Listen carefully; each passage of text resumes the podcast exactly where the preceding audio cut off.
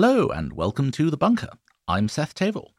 Do you remember strong and stable leadership under Theresa May, not a coalition of chaos between Labour and the SNP? It didn't exactly go to plan. A recent ranking of all the British Prime Ministers put Theresa May at number 50 out of 55. But since then, we've had at least two worst Prime Ministers of all time, so have we forgotten just how bad Theresa May was? Here to shed some light on this is Tim Bale. Tim is Professor of Politics at Queen Mary, University of London, and is prolific in writing on political topics including both Labour and the Conservatives, as well as elections. He also tweets a lot. His latest book is The Conservative Party After Brexit Turmoil and Transformation. Tim, welcome to the bunker. Hi there. I'm just laughing at you saying he tweets a lot. I think that means too much. But anyway, thanks for having me. Delighted. Um, Tim, have I wronged her in my introduction? Was Theresa May an underestimated great prime minister? I don't think she was ever destined to be a great prime minister. I do think, however, it's fair to say, and probably fair to her, to say that she did inherit some very, very difficult circumstances, and of course, a very difficult parliamentary party, and in particular, a few uh, figures who were absolutely desperate to take over the leadership from her almost as soon as she'd taken over, um, particularly after the, the 2017 election, which we can talk about a bit later. So I'm not so sure that in the future, historians will be quite uh, as condemnatory as uh, some people have been recently. Why is that? Well, I mean, it's partly, as I say, because uh, you know circumstances I think did combine to make it very, very difficult for her. I also think there's an extent to which she was, although clearly the decision was ultimately hers, pressured into holding an early general election, uh, which in some ways is key to quite why her premiership um, collapsed in such ignominy over the, the, you know preceding 18 months or so. I think you know she did uh, certainly in comparison to the the two other figures that you've mentioned, if not mm-hmm. explicitly, and I mm-hmm. assume we're talking about Boris Johnson and Liz Truss there, actually do the work in the sense that you know she was pretty conscientious, and nor was she necessarily much of an ideologue either and not completely obsessed with her image. So, um, you know, some of the the strengths that I think she had would have been useful as a prime minister in any other circumstances. Just that, as I say, the circumstances were pretty terrible. That's not to deny that you know some of the problems were of, of her own making. I think uh, to say that you know she was an absolute disaster and destined to be an absolute disaster would be wrong. So let's look maybe a bit at her preparation because she'd been at the top of Tory politics for a very long time. She'd been a frontbencher since the early 2000s. She'd been Home Secretary, one of the great offices of state, for six years before becoming Prime Minister.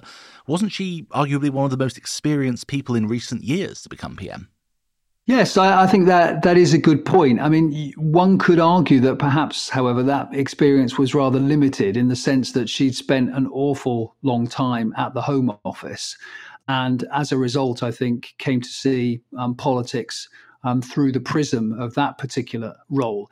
And I think that also meant that she saw the uh, Brexit referendum result uh, through the, the prism of, of immigration, which was, of course, her big obsession during her time as as a Home Secretary. And that, I think, led her rather sooner than should have been the case, I think, to talk about uh, a hard Brexit um, and leaving the single market in particular, uh, because in order to, to end freedom of movement, that was something that we had to do. So I, I think that was a problem. I think also clearly, you know, she took with her from the Home Office the two advisors that she'd had there who I think did a you know sterling job for her at the Home Office, but weren't necessarily the right people to be in charge in Downing Street. And we're talking there about Nick Timothy and Fiona Hill. For you know, both have considerable strengths, but but arguably in terms of their interaction with other people within the government and indeed the civil service, you know, perhaps created more problems for Theresa May than they solved. And was that one of the main failings then, the, the difficulty of working in government or across different departments rather than just within the Home Office? Yeah, I, I, think that's probably true. I think, you know, while I wouldn't accuse Theresa May of having tunnel vision, I think she is one of those people who, you know, likes to concentrate on one thing at a time. So therefore found it quite difficult to balance all the things that necessarily hit a prime minister uh, simultaneously.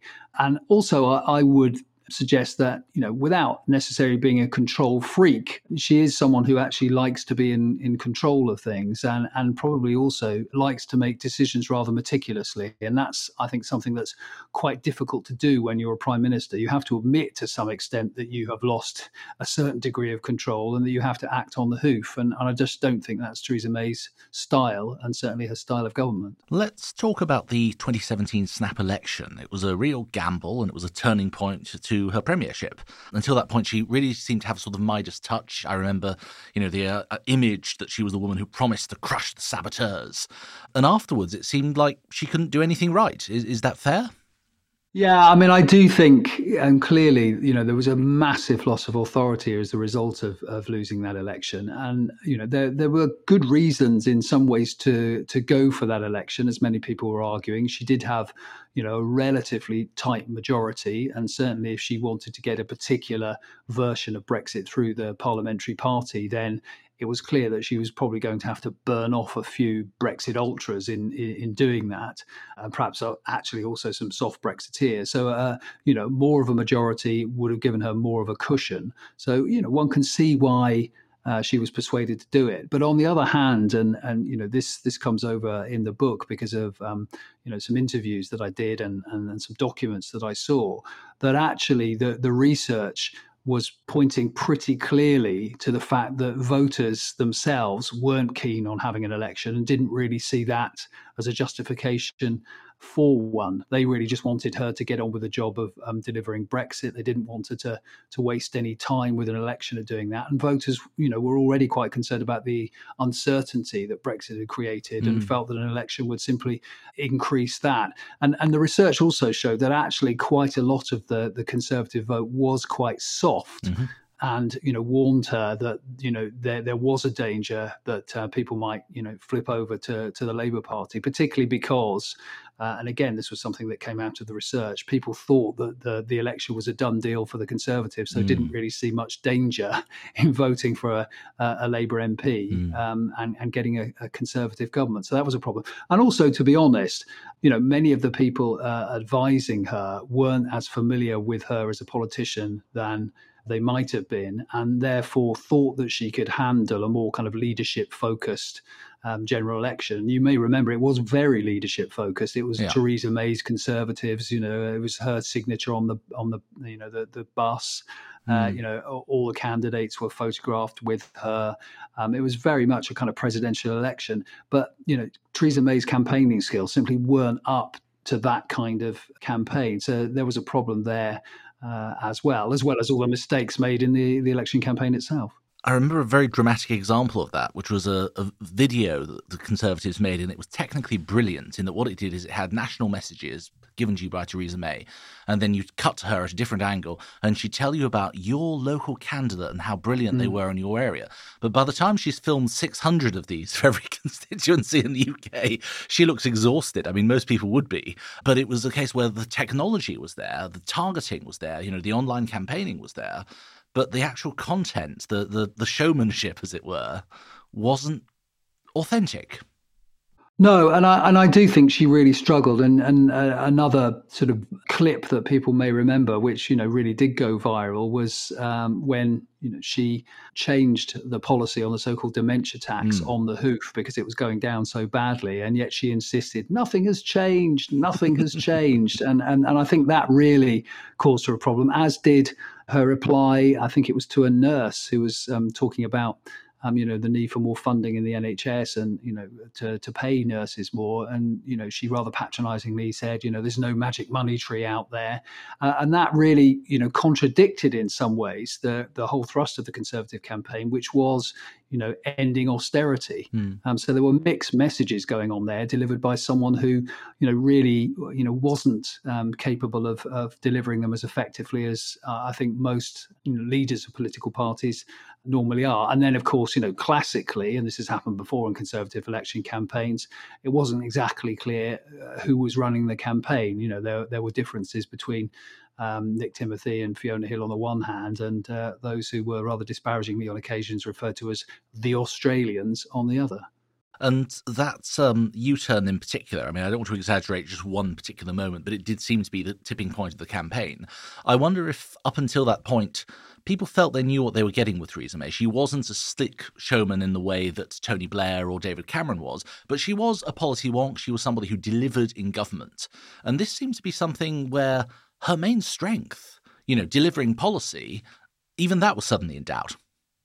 Yes, I think that's a that's a very good point. You know, if you are running a campaign which emphasizes the fact that your leader is strong and stable, suddenly to to do this, you know, this embarrassing switcheroo in the middle of the campaign does rather cast doubt upon that particular quality. So yes, I think you, have got a very good point there. But as you say, I mean, there were other things, you know, in the Conservative manifesto that didn't go down very well. One that many people won't remember, but actually does seem to have made quite a lot of difference to um, to voters, or at least some voters anyway, was the idea that the Conservatives might reintroduce hunting with dogs. Mm. You know, which went really viral on on social media, sort of under the the radar in some senses of the broadcasters and the the national newspapers, but does seem to have uh, impacted on quite a lot of voters, judging by some of the research.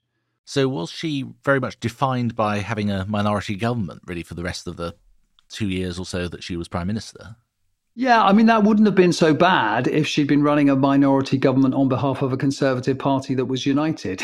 but of course, uh, the Conservative Party was then very, very badly divided, mm. partly because the Brexit ultras uh, on the Conservative side realised that they could use the fact that she, you know, didn't have any kind of cushion as leverage over her uh, and and therefore you know to use it as a way of gaining a, an even harder Brexit than she had um, first suggested, so that you know any attempt by her to to compromise with the, the European Union and get some kind of deal, you know, first uh, of all on Northern Ireland, most obviously, could be um, defeated uh, by them quite easily in Parliament, particularly obviously because Labour weren't inclined to give her any kind of cross party support. And actually, she wasn't inclined to ask Labour for any cross party support because whatever you think about Theresa May, uh, she's a very tribal um, mm. conservative. So she had absolutely no intention whatsoever of, of doing a deal, particularly with someone like Jeremy Corbyn. So she was caught really between, you know, a rock and a hard place, you know, the devil and the deep blue sea, however you want to put it. And on that tribalism, um, one of the things that comes across very clearly in your book is this huge change to the Conservative Party over the last seven years or so, from this traditional party grounded in ideas and interests to a, a sort of Brexit cult. Um, how much was Theresa May a, a help or a hindrance to that? Well, I mean, I think that is an interesting question. I mean, I think had Theresa May thought a little bit more about the kind of Brexit that she wanted when she first became prime minister, and and hadn't uh, immediately gone for this kind of hard Brexit, she might well have been able to sell a, a slightly softer Brexit to uh, both her parliamentary party and, and, indeed, you know, voters as a whole. I think, you know, once she came down in favour of a hard Brexit, then it was always going to be the case that you know the Brexit ultras in her party were going to try and push her for an even harder Brexit. And I think she did make that worse a little bit later on when she started talking about you know no deal is better than a bad deal. I think until then most Brexit ultras hadn't really thought about the possibility seriously that they could get a, a you know a, a, no deal departure from the European Union, a complete break mm. that many of them were looking for. So in some ways by uttering that phrase, she probably legitimated their campaign for just such a break. So I, I don't think she helped herself uh, at all in that respect.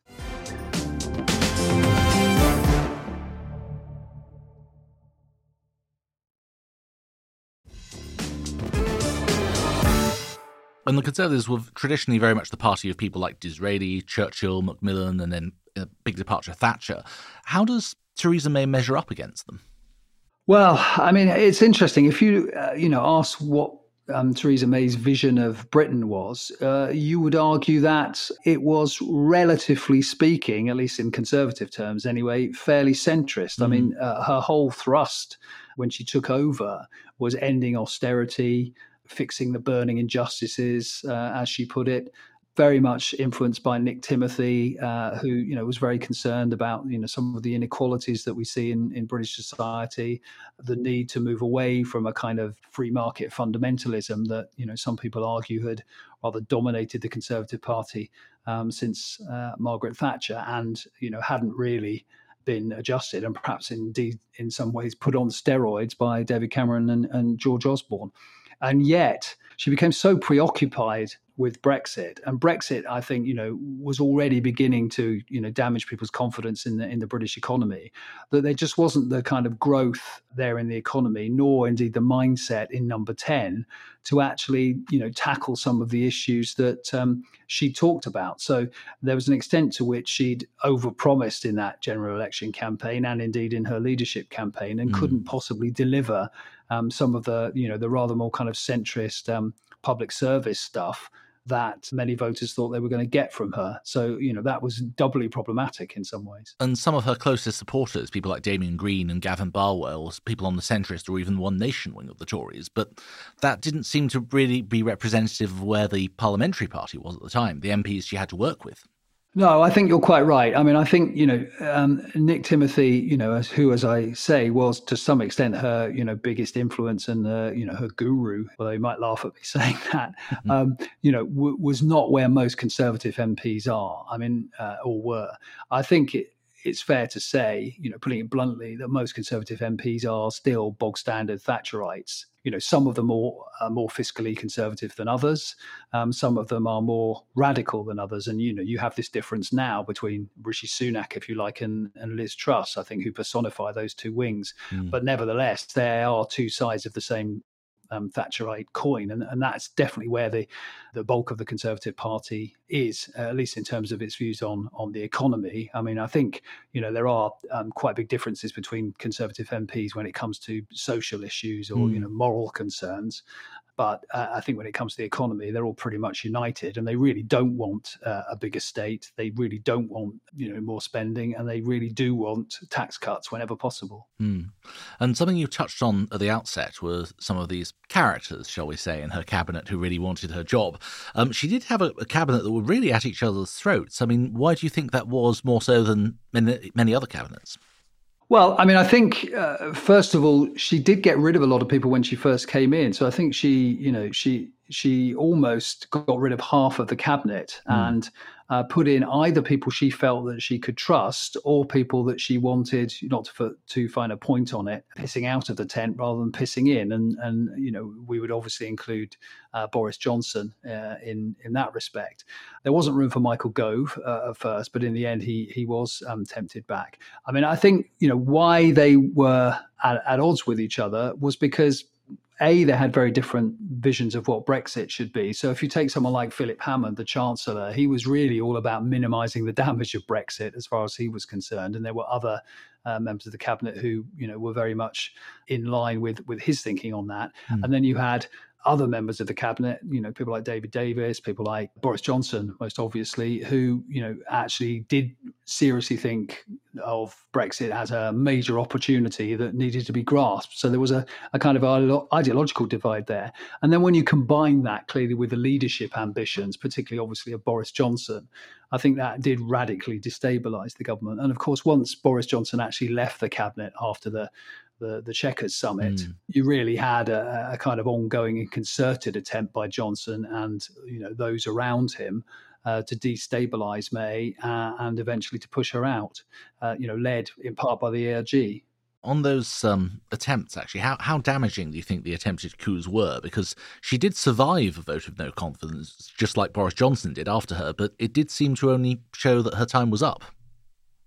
Yes, it, I mean, I think that's right. I mean, it, it's interesting. She did survive, you know, that that confidence vote, but mainly, I think, because um, many Conservative MPs were rather alarmed about the alternative, and the alternative at that time was Boris Johnson. They hadn't really got to the point of desperation, which they later reached in the spring and summer uh, of 2019, where you know he became really you know the kind of break glass in case of emergency candidate you know they just couldn't see any other way out other than boris johnson so despite their reservations uh, they decided that, that that may would have to go but of course the fact that you know she didn't really have much support and was there faute de mieux. You know, she was there uh, simply because they didn't want Johnson at that time. I think mm. you know hmm. made it very very difficult for her, and people were just thinking. And in, this obviously included the EU to some extent as well, and indeed the Labour Party, and that made them, I think, even less inclined to do a deal with her than would otherwise been the case. you know, they were all thinking that Theresa May would eventually be replaced. So mm-hmm. why actually help her out of the situation she was in? Because, you know, there was no guarantee that anything you agreed with her would eventually come to pass simply because the, the Tory party was about to supposedly get rid of her. What do you think Theresa May's legacy will be? Because I, I, remember a private eye front cover which uh, listed her achievements in full, and it was a blank sheet of paper. But even with all the chaos, she did get some important reforms through, um, like anti domestic violence legislation. I mean, what, what do, you, do you think we'll remember her for? Yeah, I mean, you know, she she does have a, a, a record that she can, to some extent, be proud of. You know, as you say, uh, on on domestic violence, on on modern slavery, uh, for example you, you can argue. Um, you know, there was a long term plan for the NHS, which was introduced under her, although that's been uh, revised pretty quickly. Uh, so she could point to that uh, as well. I mean, Gavin Barwell's book's very interesting on this. You know, there, there, there were plans, but you know they they all really just collapsed in the face of, of Brexit, which you know blotted out the sun in a mm. way. And by the time it came to Theresa May's departure, when she knew she was going, she couldn't really convince uh, any of her colleagues to back um, some of the things that she wanted to do, simply because they knew that someone else was coming in and uh, uh, you know they didn't necessarily want to spend money on things that might well be reverse. And Philip Hammond is a very good example of that. One last thing I'd like to suggest is that how we remember a prime minister is often forged by their time as an ex prime minister. John Major and Gordon Brown, for instance, have both had their standing hugely improved uh, in their time since they've left office, while um, David Cameron looks rather shiftier than ever after the Greensill scandal. What kind of an ex prime minister has Theresa May been? Well, I mean, she's become almost famous now for you know making some uh, very tart observations on government policy, you know, uh, across a whole range uh, of subjects. You know, she is listened to by Conservative MPs and indeed MPs uh, across the House, and uh, listened to by by people who cover politics as well. She is taken seriously in part, I think, because she hasn't simply departed the stage and gone off to, you know, earn lots of money. Although she she has actually made quite a lot of money from um, speaking engagements, which mm. many people forget, mm. and, and, would perhaps come as a surprise to people who remember some of her performances at Conservative Party well, conference. So did John Major. Um, yes, that's right, and and uh, I do think she's garnered a certain amount of respect for for not running off and you know going and doing um, something else. It's very noticeable, however, that though she is actually willing to wound, she's not willing to kill. In the sense that although she makes criticisms of government policy, she hasn't yet, I think, voted against the government in the lobbies. Um, she hasn't, as it were, put her vote where her her mouth is. So although her interventions, I think, have been quite powerful, hmm. they possibly are aren't quite as powerful as they might be if she were actually to, to trot into the opposition lobby now and then.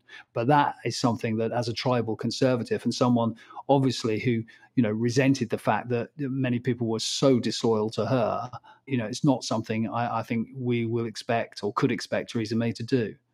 Well, thank you, Tim. It's been fascinating as ever. And um, if we hadn't come up to time, I'd have happily gone on for an hour or two. Tim's book, The Conservative Party After Brexit Turmoil and Transformation, is a rollicking read on the last few years of madness. Dear listeners, thank you for joining us. We'll be back soon with another edition. And if you enjoy the podcast, remember you can support us on Patreon from just £3 a month. You'll be supporting our ever expanding catalogue of shows like The Bunker, Oh God What Now, origin story, Arthur Snell's Doomsday Watch, and our latest edition, Paper Cuts. Thanks for listening. We'll see you next time.